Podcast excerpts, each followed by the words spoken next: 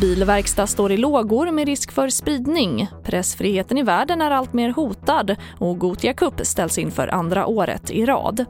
Ja, här är TV4-nyheterna som börjar i Norrköping där det brinner kraftigt på en bilverkstad. Branden är inte under kontroll och det finns en spridningsrisk och det är fortfarande oklart vad som orsakat branden.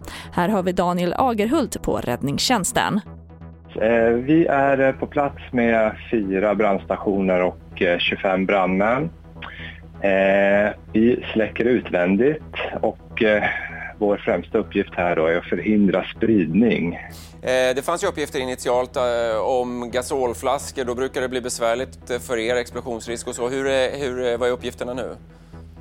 Ja men exakt. Eh, när det är risk för det då, då vågar vi ju inte gå in och rökdyka och försöka ta branden inifrån utan då får man ju vara lite mer passiv och köra utvändig släckning. Eh, men vi har fått sista uppgiften här nu att gasolflaskorna ska vara ute ur byggnaden. Och reporter var Johan Macéus och mer om den här branden kan du se på tv4.se. Och pressfriheten i många av världens länder är alltmer hotad. Det visar årets pressfrihetsindex från Reportrar utan gränser som publiceras idag. Enligt rapporten är den oberoende journalistiken helt eller delvis blockerad i 132 av de 180 länderna där mätningar sker, bland annat i delar av Europa.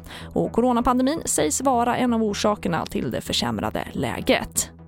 Och vi avslutar med att berätta att fotbollsturneringen Gothia Cup ställs in för andra året i rad, det meddelar BK Häcken.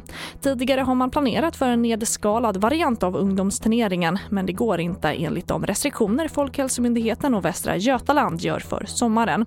Turneringen ställdes även in förra året och även då på grund av pandemin. Och det var den senaste uppdateringen med TV4 Nyheterna. Jag heter Charlotte Hemgren.